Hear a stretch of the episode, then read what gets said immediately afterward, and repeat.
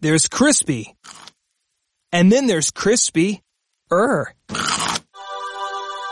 Try our new and improved Tyson Crispy Chicken Strips. Crispy just got crispy. Er.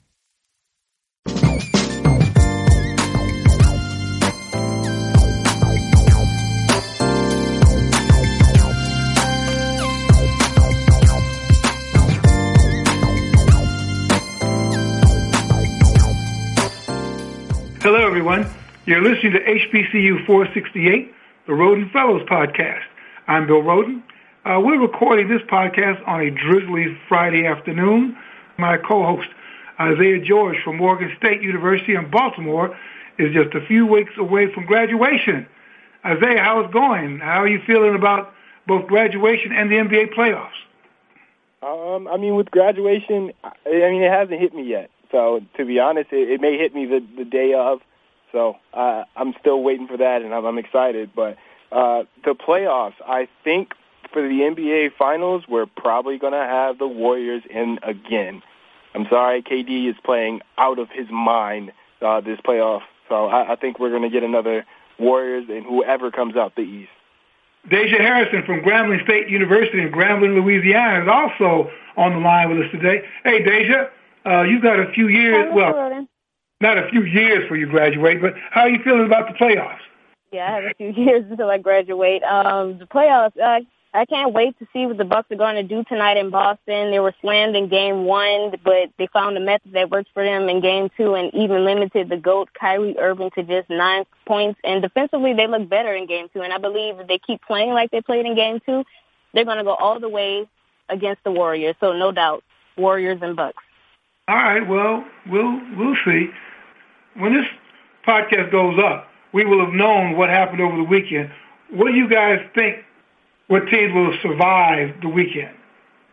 Um, I think in the West we're going to have the Warriors and Trailblazers, and to be honest, I think I think that uh, that series goes seven games, and I think in the East we're going to be talking about the Bucks and the 76ers. I mean, that would probably be one of the greatest uh, series in a long time, I think. And when you just think of the competitiveness, when you've seen both of those teams play, Giannis and Embiid going uh, at each other, and they're at the top of their game right now, I think those are the teams we're going to be talking about.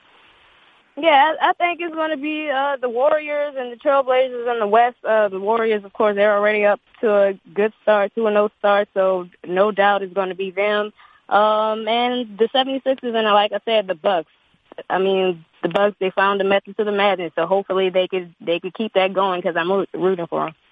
But don't be surprised if uh, Houston finds a way to win, and don't be surprised if we're going to talk about uh, Boston.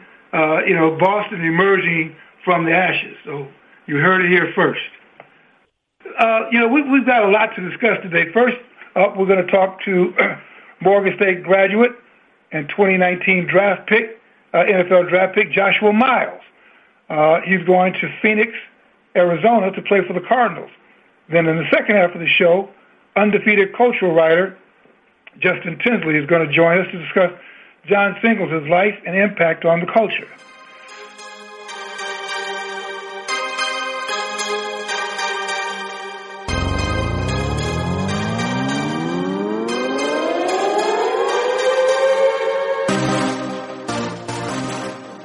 Get right into the draft.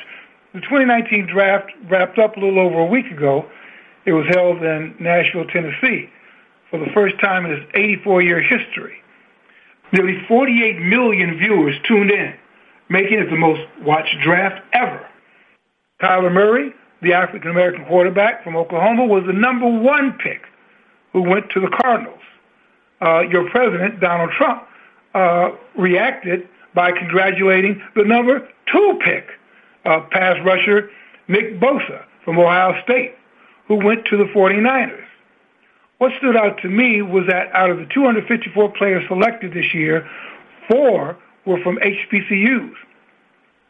Alabama State's offensive tackle, Tytus Howard, went to the Houston Texans. Buffalo took North Carolina A&T's defensive end, Darryl Johnson. Quinton Bell, a defensive end from Prairie View A&M, will play for the Oakland Raiders. And last but not least, Joshua Miles from my alma mater, and Isaiah George's alma mater, Morgan State University, was chosen by the Arizona Cardinals. And Joshua is on the line with us today. Welcome to the show, Joshua. Thank you so much for having me, man. Really appreciate you guys. Yeah, well, you know, there's so many things we want to ask you. Me, as a former Grizzly and a played football on the team, quite proud of you keeping up the tradition. Tell me, man, how did you feel, man? I mean, how, how does this whole adventure feel? You're you're headed to uh, Arizona. You're, I guess, this is the first part of a dream come true. Yes, sir. I mean, absolutely. This is like everything I've been praying on since I was seven years old, honestly. And I mean, the the journey has been fun, but you know, it has been long, but I, I've enjoyed every every step of it. You know, from training in Indy to um, you know going to the East West Shrine game, back to Indy for the combine, and then you know all the draft visits and pro days and workouts, et cetera, et cetera. Uh, it was just amazingly immeasurable when uh, my name was called last Saturday. Where were you on draft day? You know, tell us how it all went down when you heard your name being called. Yeah, yeah. Um, it, it was crazy because um, you know I was actually just at home, you know, with my mom, with with a, with a few people. You know, I didn't want to do the big draft party and and you know try to do that whole thing. But um, the second the phone rang, man, I I would jump every time because you know I was falling further into the seventh round, so you know I was worried that may that possibly it wouldn't happen, or you know there there were guys calling about free agent deals and whatnot. So um, you know, I just I just kind of kept the faith and and and knew that um, you know everything that I prayed on was gonna was gonna um, come true. And sure enough, you know, two two forty eight, uh, the the Cardinals called me and and um, Cliff Kingsbury said, you know, we got three picks left, and we'll probably we're going to use this one on on you. And you know, he passed me to the O line coach, and then I talked to the owner for a little bit. And then sure enough, man, seconds later, my name flashed across the TV, Joshua Miles, you know, drafted. Uh, Josh, I, I do want to ask about, you know, just dialing back a little bit to your college career. I know, obviously, you had the year where you were off um, before your senior year um, for for credit reasons, but I know you also had uh, a tragedy in the family with your uncle, and then you tweeted uh, a couple of days ago, you know, that you wish your uncle could see this. Can you talk about yeah. how your uncle's death kind of impacted you and how it affected, you know, your your career to get where you are now?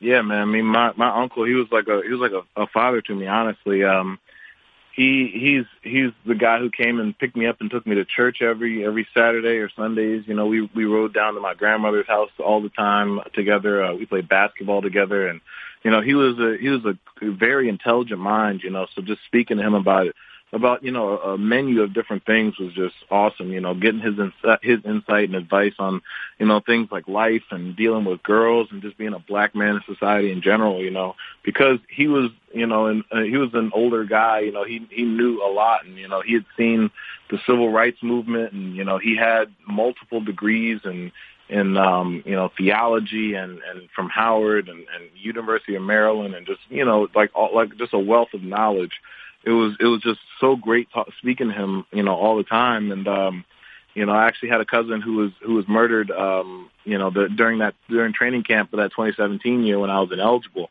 And um, you know, we were at the repass, and I had to tell him that I wasn't going to be able to play this year, you know, and I just saw the disappointment wash over his face, and um, you know, that was just that was just something that I'll, really never forget, you know, and that that almost haunts me every day. But um, you know, I, I did see him you know, uh, uh, Christmas right before that February when he passed, and uh, we kind of had a really a really close bonding moment. And then, um, you know, in February, you know, my heart was broken when when when he when he passed.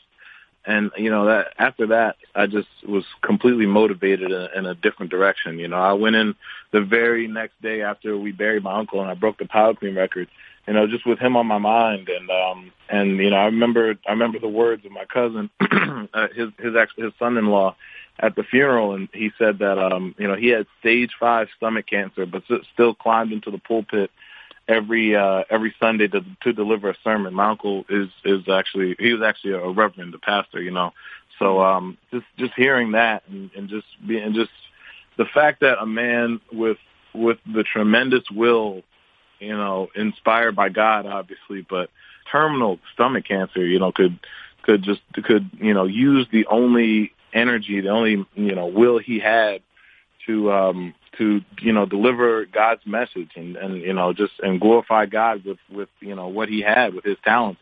you know, I, I thought, who am I to, you know, complain about, you know, anything? And, and, you know, I have to use my talents, whatever they may be, to glorify God, you know, so, um, you know, that, that's, that's that, you know, and I, I always take, I always take his, um, influence with, with me wherever I go, man. I, I swear I think about him every day. Uh, that was a great story, Joshua. How did you come to get to Morgan? Uh, did your uncle have anything to do with that? And sort of, what do you think of the Mor- your Morgan experience?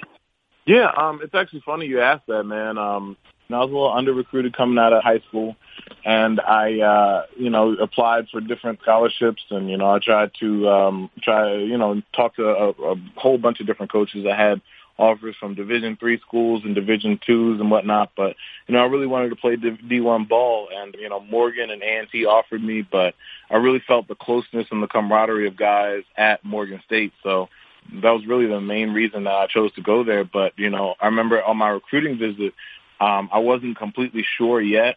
So you know, I, I, me and my mom were sitting in the hotel room and, and I called my uncle, and you know, he said I always loved the tradition of Morgan State. I always thought that was that'd be a great fit for you. You know, there's some awesome people that have come out of Morgan, and um, you know, he was right about all that. You know, and uh, the the alumni tradition is absolutely amazing. You know, we've all been to uh, you know Morgan State's homecomings when we were younger, and you know, seen the Morgan State alumni license plates all over the uh, you know all over Baltimore and Baltimore City, and and um, you know heard about their legendary band and choir. So you know it was it was just a natural fit for me, man. I'm a, I'm a, I'm a Baltimore born and bred guy, so oh, uh, it was nice to, to uh, stay in Baltimore for college. And Joshua, when you look at you know Morgan State as a program. I mean, the last time that they've had a player drafted to the NFL was Visanthe Shiancoe in in 2003, and now you you know you're going to be that guy now that they talk about. Is that a lot of pressure and, or you know to kind of have that that title with you and how do you think the uh, program can get guys into the NFL at a regular rate? Um, it's not it's not a whole lot of pressure on me. Um, you know, just just show up every day and, and give 110 percent effort. You know, just not you know similar to what I was doing at Morgan, but you know the fact that there are all pro guys and and you know super veterans in the league who've been there for you know, five, six, seven, ten plus years, you know, I need to, I need definitely need to up my focus, you know. So I'm, I'm not really worried about that. Um, and then, you know, getting guys in the NFL at a regular rate, um, really what the coaches have been, you know, stressing the most has been, you know, getting guys to graduate at a regular rate. And, and, uh, I really think it's awesome because the AD has put a lot of emphasis on that and the coaches have put a lot of emphasis on that. And, you know, we're coming off a year where we've had, where we have the, you know, the best, uh, team GPA of all time, and you know the best and the most uh, you know guys classing passing classes ever. You know the APR score has risen so so dramatically since you know Dr. Scott's gotten there. But um, you know to to address guys going to the league more frequently, I mean there's been a lot of HBCU guys who've kind of kicked the door down to professional sports, you know, for me and, and for a lot of, you know, guys that are going to come after me, you know, Tarik Cohen, Brandon Parker, Ryan Smith, uh, Javon Hargrave, you know, et cetera, et cetera. And now, you know, because I'm coming from Morgan, that's going to shine some light on Morgan um, some more. So, you know, I, like when I was at the uh, uh, Atlanta Falcons visit, when I was at the uh, uh, Arizona Cardinals visit um, prior to the draft, a bunch of teams asked me, is that pass rusher Malachi Washington as good as guys say he is? And is that uh, alt uh, MEAC um, middle linebacker Ian Mack, is he as good as guys say he is? And I said, man, they're better. You know, you guys got to watch their tape, come out to a game, interview them. These are mm-hmm. these are great guys. These are you know great players. So I really think that in the future there's going to be a lot more guys that that are going to get a shot because I mean we've got a, a, a stacked underclass, man. I mean, I, I could really see guys getting a, a really good look, you know, as their career progresses. Uh, you set out in 2017. You know, just talk about that transition, like sitting out in 2017 and then now getting drafted. You know, that that's that's kind of hard. Yeah, um, you know, it was, it was probably like the roughest year of my life, really. You know, just because just because of the fact that I couldn't play, and then Morgan was losing. You know, I had probably one of the worst seasons, you know, in the last 30 or so years. Um, you know, they went one in ten you know, the the one win was against Savannah State on homecoming. You know, and the, it was disputable. you know, so I was uh, that that definitely hurt, you know. And then, but I mean, I still practiced with the team. I still played with the team. I kept the focus, and more importantly, I kept the faith the entire time.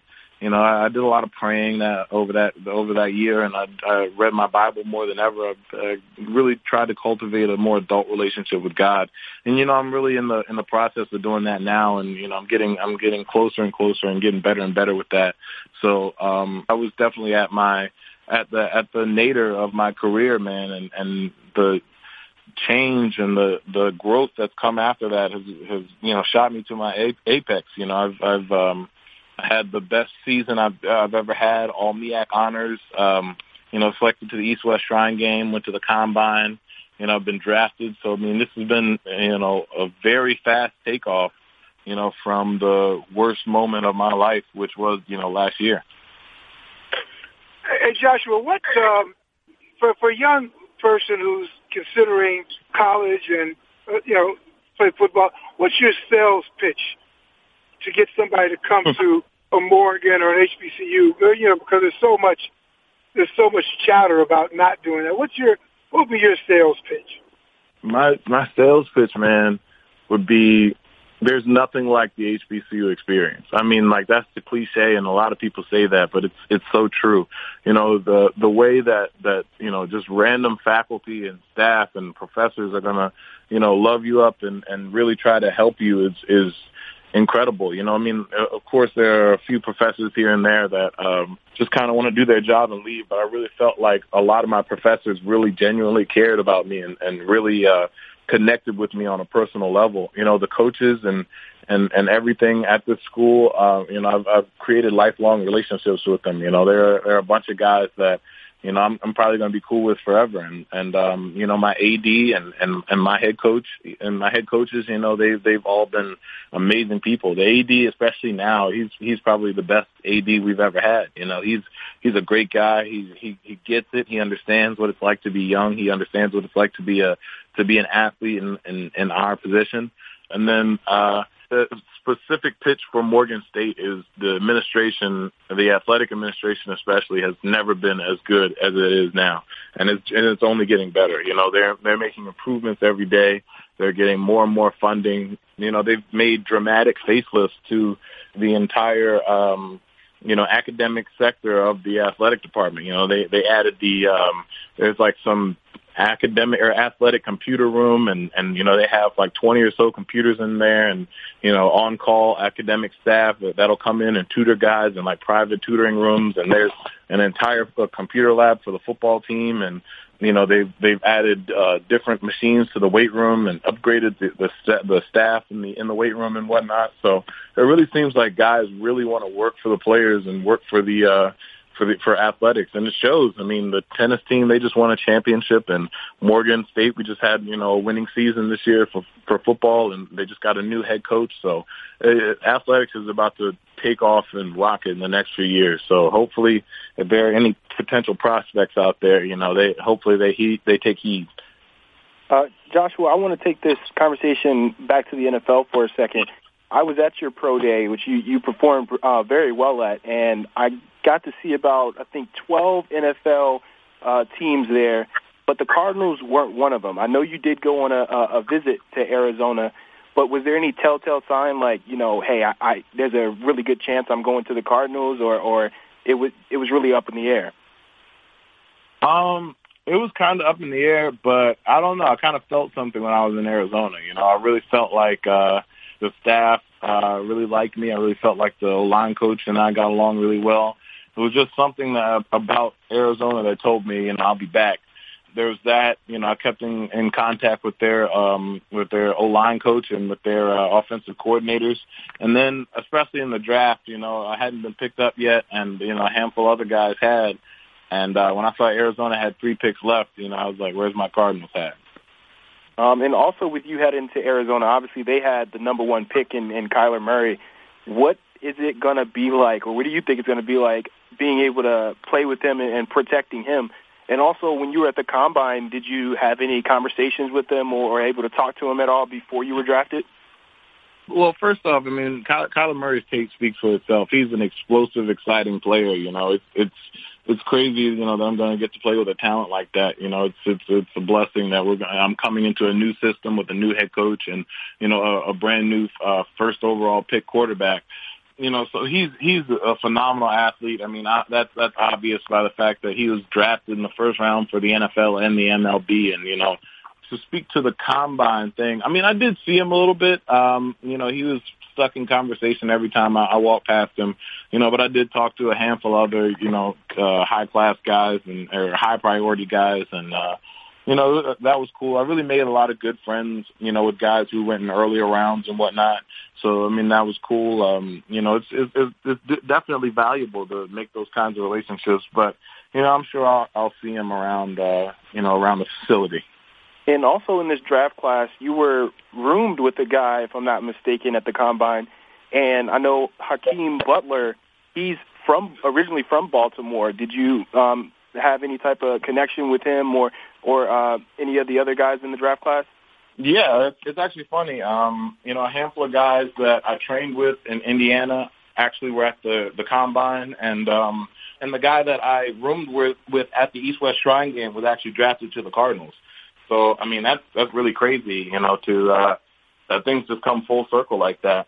And um, it's it's crazy because uh, Hakeem Butler is actually my cousin on my dad's side. So I have a cousin and an ex roommate all on the same team. Wow. So wait, you knew Hakeem Butler before the uh, draft class? You had met him before, and you guys had, had a relationship as cousins. Um, I didn't exactly know him. It was one of those things like, you know, my dad's side of the family is huge, you know, so um, his dad is actually uh, cousins with my dad. So, um, you know, my dad's like, oh, I'm, I'm going to introduce you to your cousin. I'm going to introduce you to your cousin. You know, he plays football at Iowa and I'm at Iowa State. And I'm like, all right, man, bring him on, you know, and, and, uh, you know, I missed the family reunion one year. He missed it. And then, uh, next thing you know, we're on the, we're on the same team in the pros. That's crazy. So, um, but I mean, yeah. even with that Baltimore connection, I, I understand you grew up, uh, rooting for the Ravens, right? yeah, definitely and I know that was one of the teams you took a visit for, and you guys are actually going to play the Ravens early on in the season. What is it going to be like going up against a team that you grew up rooting for and now that you have to try to beat? Um, honestly, man, it, it doesn't matter who lines up against me. It's just because there only there's only one way down. You know, I gotta I gotta line up and get to, get a job done. I mean, it's it's cool and it's kind of surreal that I'll probably come back to M&T Bank Stadium and play there. And you know, it would have it would have been uh, interesting, you know, for sure if the, if the Ravens had drafted me. You know, just just the fact that you know I grew up in Baltimore and went to school for college in Baltimore, and then you know, what if the Ravens had drafted me? But you know, there are no what ifs. They missed out on their chance, and now I got to make them pay. Yeah, um, Joshua, part of being an athlete, um, your coaches, your high school coaches, you know, they're going to tell you things that you don't like, you know, as a part of building you up um, actually, in one of your in- Instagram posts um, a while ago, you wrote or you captioned, um, "Josh, you're not Division One material. You're not athletic enough." Like, did you take these things that your coach said personally, or do you think they meant any of that? You know, it, it, it just seemed like um, you know some of those coaches that I, I quoted there were kind of bitter and antagonizing. Um, you know, but at, at the same time, you know, I get it if they if they were just trying to motivate you know, I, I really, uh, I really probably could have used a, a little kick in the pants when I was a little younger. You know, especially, uh, you know, coming out of, um, you know, high school and and um, you know, 11th grade. You know, right around the time that those things were said. Um, you know, I probably mm-hmm. could have used a little extra motivation and whatnot, but uh, you know, you know, it is what it is. You know, I've, I've come a long way since then, and um, you know, I've, I've definitely humbled myself in a lot of different ways. So, um, to those coaches, sayonara. Hey, hey Josh, last question for me. You know, the, the thing about going to quote unquote small schools, HBCUs, is, you know, people are always talking about the big programs and all that. What was it like when you went to the, uh, I think the East West game, the Shrine game, and you had a chance to, you know, kind of see other people play your position, compare yourself? What was that like? Yeah, um, it, I mean, it was interesting, you know, because uh, just hearing those guys tell stories and stuff about all the bells and whistles their schools had, and you know, all the checks that they were able to get, you know, the cost of attendance and rent, rent checks, et cetera, et cetera. There were guys who had, uh, you know, special player edition uh, Air Jordan cleats and, you know, uh, spackled helmets and, you know, brand new face masks and visors and whatnot. I mean, it was it was crazy just just you know hearing the, the overall endowment of their schools and stuff. But um, you know, when I when it came to you know lining up and playing football, like our talents were were just the same. You know, uh, there were guys that that were better than me, and I was better than than some guys, but our talent level was right around the same you know, and I really, really tried to um, be coachable and, and stand out from those other guys. And it, it was it was just awesome that uh, that you know I got to play around them. Uh, Josh, I, it looks like we're going to have to wrap this up soon. So I want to wrap this up on a, a lighter note.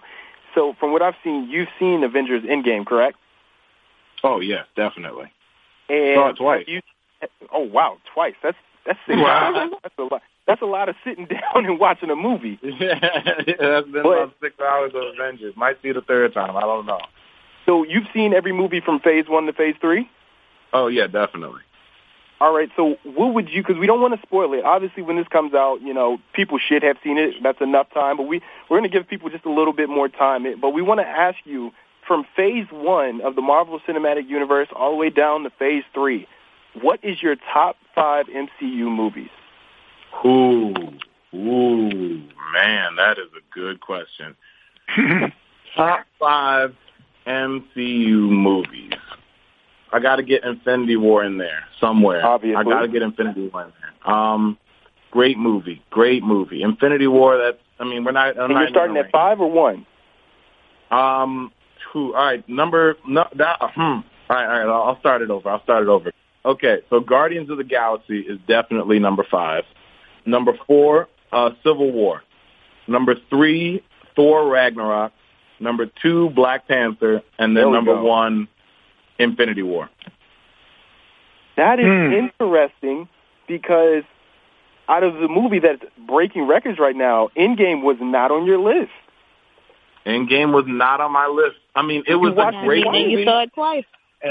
I saw it twice. I did. I loved every second of it. It was a, it was a great, great movie. Why, why didn't you like uh, the end game?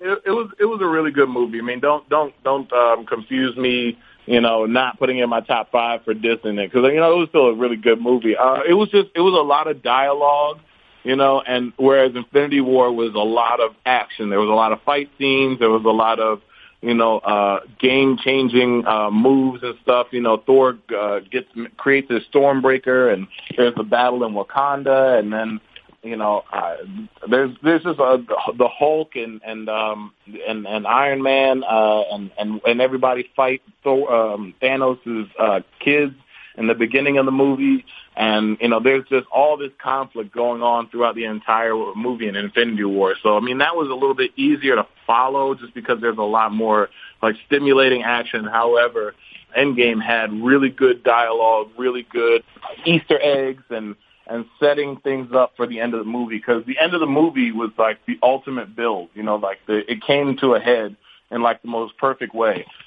So mm. I gotta give it. I, I gotta give it to Endgame on that one. But I mean, I, I can't. I can't give it. I can't put it over top of Infinity War. Hmm. Wow. So Endgame is an honorable mention, mm-hmm. then. Endgame is an honorable honorable mention, and so is Doctor Strange. And you know what's funny? I know we're going to end after this. I think Doctor Strange that was one of the movies where I just wasn't sure I'd be that interested in.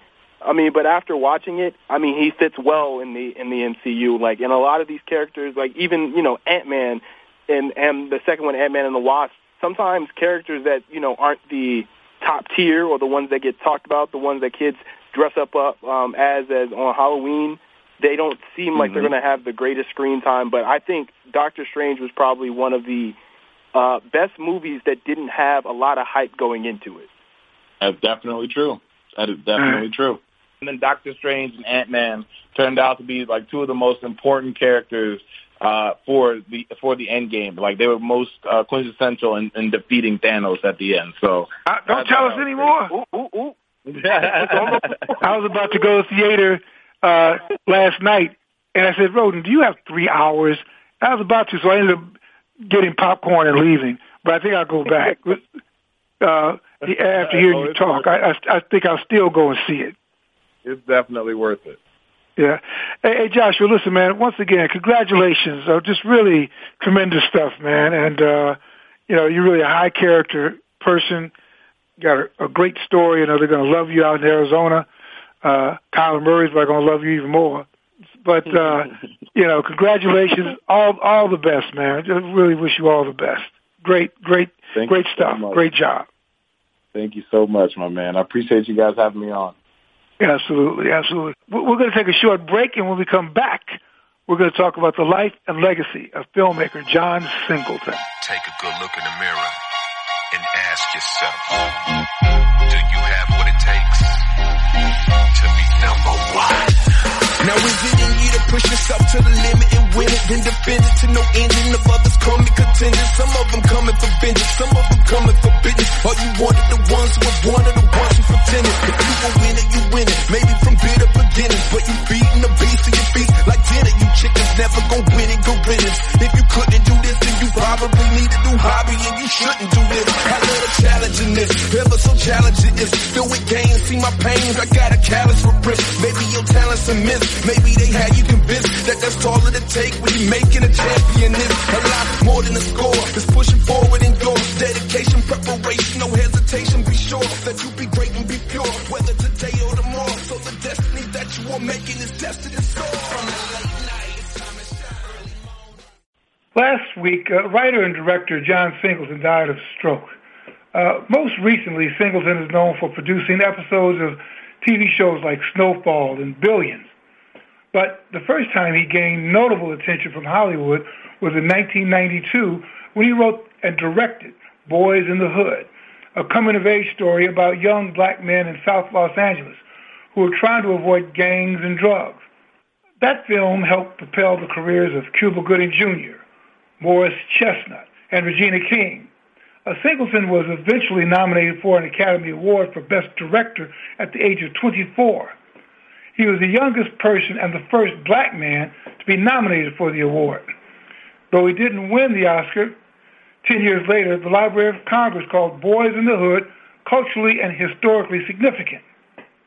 Sport and culture writer for The Undefeated, Justin Tinsley, is on the line to discuss Singleton's legacy. Uh, Justin is a Hampton graduate who's worked with Uproxx Media, Karen Civil, and Rolling Stone, and most recently he's published stories about Nipsey Hussle, Marvin Gaye, and Jay-Z. Uh, hey, hey, Justin, welcome back to the show. Uh, thank you for having me back. It's a pleasure to be here. Absolutely, absolutely. Um, there's a lot to uh, to discuss, and, and by the way, the work you did on uh, Nipsey Hussle was, was outstanding, as was the stuff on Marvin Gaye and Jay Z. You've uh, just been producing tremendous, tremendous work, man. I, I can't begin to thank you enough for that. I truly appreciate that, especially coming from you, my man. Especially coming from you. Yeah. Uh, so let's let's jump into this. Um, first, your reaction to to hearing of uh, of uh, Singleton's uh, uh, passing. You know, the first thing that that popped in my mind was like, wow, like this guy was a seminal part of my, you know, maturation process growing up in the '90s, and and then the second thing that popped in my mind was like, wow, the culture took another huge, huge hit because he died less than less than a month after Nipsey Hussle, and then I thought about just that area of Los Angeles again. Like they were hit, you know, remarkably hard, and twice in less than a month with Nipsey passing away, passing away at the end of, at the end of March, and obviously John Singleton at the end of April. So it was just it, it was it was a lot to unpack, and uh, just for me, I, it was very very numbing to to know that you know two dynamic forces from two different generations, but they also supported one another, uh, were gone in very different but very tragic scenarios. And just as it relates to Singleton, you know, I remember watching, you know, Boyz n the Hood. I remember watching Poetic Justice. I remember watching Higher Learning. And those movies all came out within like a four year span. And, you know, he was so remarkable at, you know, placing vulnerable, strong, independent, and flawed like black life on the screen, and that's just what I remember growing up. His storytelling abilities were like really, really second. Second, he and Spike Lee, growing up, like their storytelling abilities were really, really second to none. Hmm. What, what, what was your first? Uh, what was the first thing of the movie you, you saw? Uh, the first, the first one I saw was definitely Boyz n the Hood. I was at my cousin's house in Maryland. Uh, we, we watched it on VHS and uh, I had to like beg my mom to let me watch it. She was like, I'm not letting you watch no rated R movie. And, uh, she eventually let me. And I just remember watching it and being blown away. I'm only like eight or nine at the time watching it, but I, I, I just see like how powerful the visuals are and, you know, you see the, the, the, the dynamics and how they, how they, how their neighborhoods differed so much from mine. Like growing up in Virginia, you know, the only thing I really knew about LA were the movies and the music and what you saw in the magazines. And I just remember just being blown away just by the, the depth of the acting, the depth of the emotions and just, just the, you know, the, the environment that these characters grew up in. So Boyz n the Hood was definitely the first one. Uh, then it was, uh, Poetic Justice because I remember that my mom, that's one of my mom's favorite movies. So my mom and I used to watch Poetic Justice all the time. Hmm. Hey, Justin, this is Isaiah George, uh, Fellow at Morgan State. Um, I wanted to ask, like, with today's directors like, you know, Jordan Peele, uh, Ryan Coogler, um, and other black directors, they're all focused on, you know, producing stories with black lead characters and stories common in the black community. Um, would this have happened without John Singleton or guys like Spike Lee and, and guys that have come before them, you know, would have still had the same impact?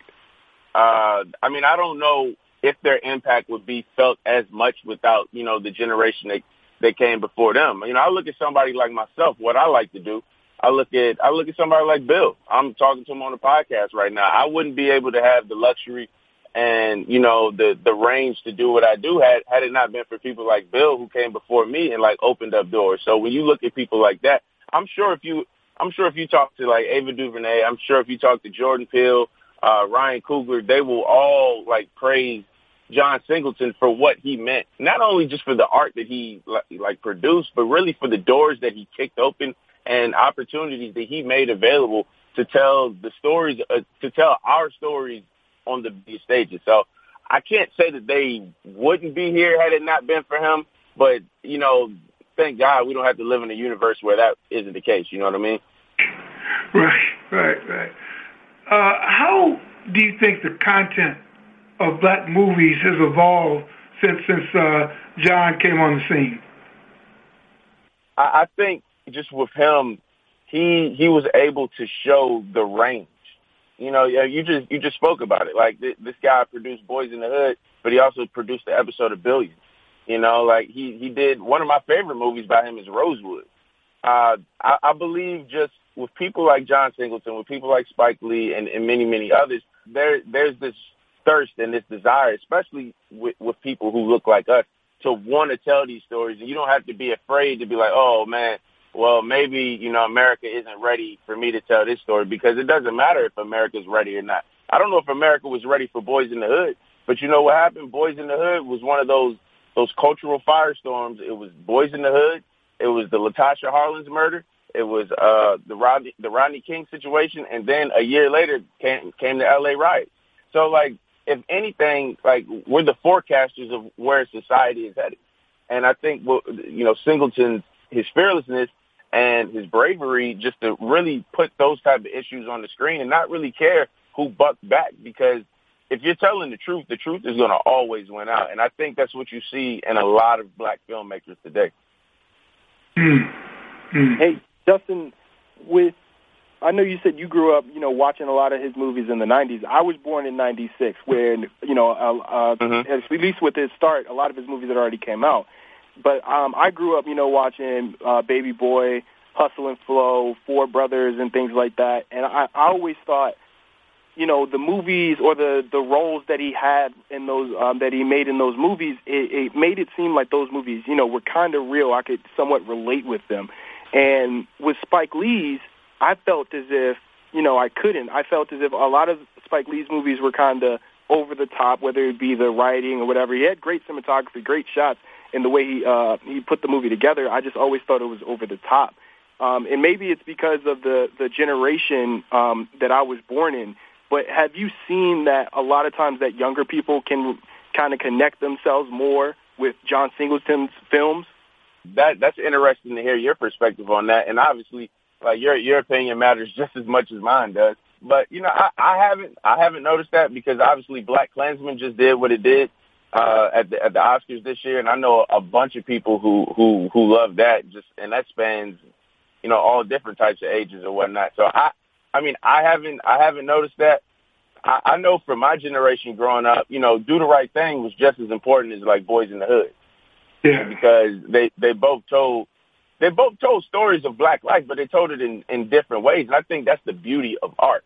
When you have different people creating the same type of art for the same type of community, but with, with different voices and, and different cinematography, different writing. You know, like uh, it, that was the beauty. That was the beauty about that generation as well. You had Do the Right Thing with with Spike Lee. You had House Party with Reggie Hudlin. Then you had Boyz n the Hood with uh, John Singleton. Like those are three completely different movies, but those are three undeniable classics. So I, I mean, I can't speak to you know what uh, you know people younger than myself feel about John Singleton, how they feel about Spike Lee. I just know for for my generation, there was you know there's an appreciation for both because they're they're so different. It's kind of like when you look at like artists nowadays, like.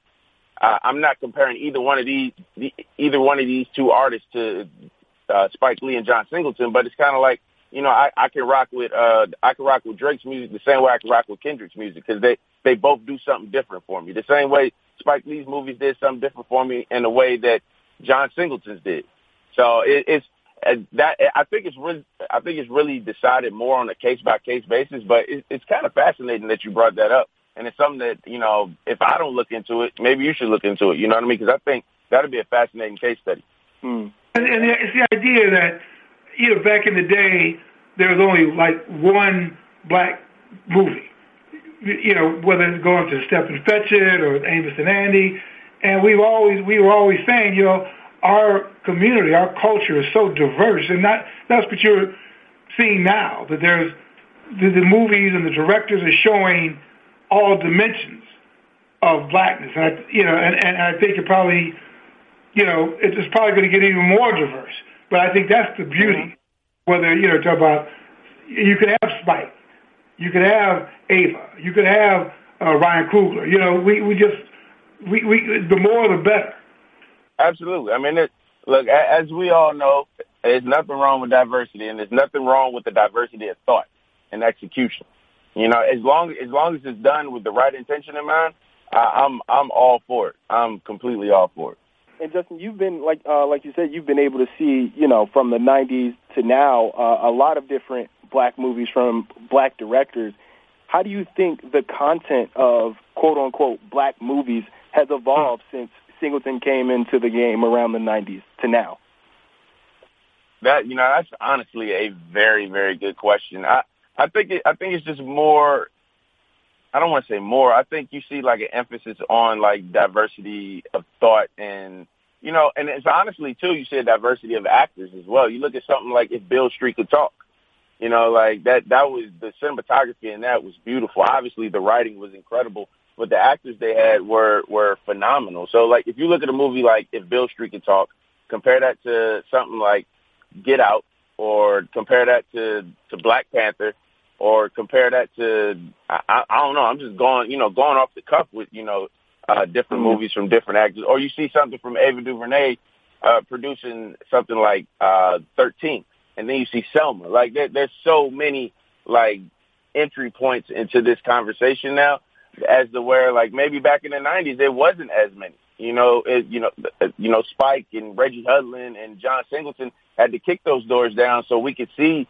a diversity uh, of actors and actresses on screen, a diversity of writing, diversity of production teams. For a long time, you know, Hollywood wasn't really trying to invest in black stories because it was like, oh, it's niche. Like nobody really wants to hear about that.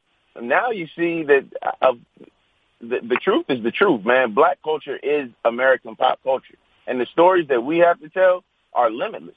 And I think that's what you see in the movies now. That's what you see in the writing. That's what you see in the in the and, and you know the men and women on screen. Like you see that diversity, and, and not saying it wasn't there before, but you see like an emphasis on it now because one, it's entertaining, and two, at the end of the day, it, it, it's it's lucrative, and that's what you want at the end of the day when you when you're making a movie. You want to make your money back and then some, and and quite a few of these films are doing just that. Um, I think that's a, a really good point to end on there, Justin. Um, and thank you so much for you know coming on the show and, and talking about John's legacy. You know how it's impacted you and, and almost everybody else that has seen his movies. But before we let you go, we want to get your thoughts on a couple of the things. Uh, uh, the first thing is the Billboard Music Awards aired, and a lot of folks are talking about two people, Drake and Taylor Swift. Uh, Drake gave a shout out to fictional Game of Thrones uh, TV character Arya Stark for quote putting in that work uh, in the episode that aired April 28th. If you don't watch Game of Thrones, don't worry about it. But um, the second huge topic of the Billboard Music Awards was folks uh, accusing Taylor Swift of biting Beyonce's Beychella style. Uh, Taylor came out in a fringe unitard accompanied by a drum line. For some, this was a little too close to Beyonce's performance at Coachella in her homecoming documentary on Netflix. Uh, to be fair, though, this isn't the first time Taylor Swift has worked with a band.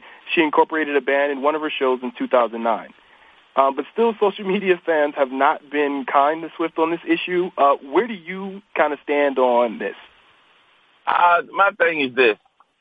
Whether she already had this planned or not, and which I'm guessing she did because you don't start just sure like planning did. for the Billboard Music Awards like two weeks out. Right. My thing is this. If you're going to do it and you know Beyonce just did that, I'm not even mad at Taylor Swift about it, to, to be quite honest with you.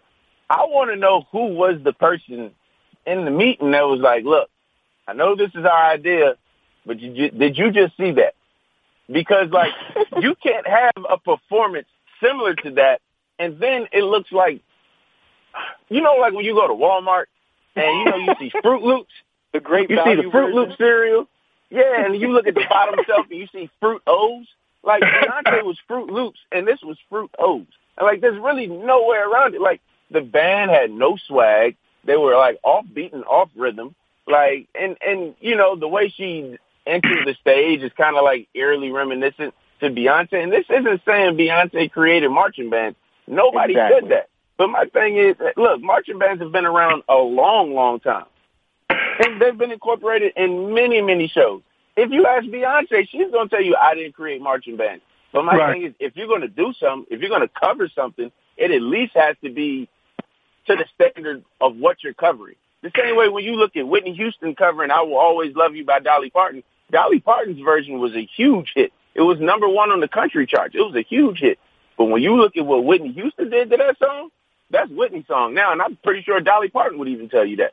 So it was the Fruit O's version of Beyonce's Froot Loops. That was the best way I can describe it. And I think you hit the Yeah. nail on the head with that. I mean, I'm kind of feeling the same way. I, I'm, I'm, you know, I'm, I understand that these shows are put together a couple weeks in advance, and I'm almost certain that they didn't go out and like, hey, let's steal Beyonce's show, or let you know, let we want to copy it off of that.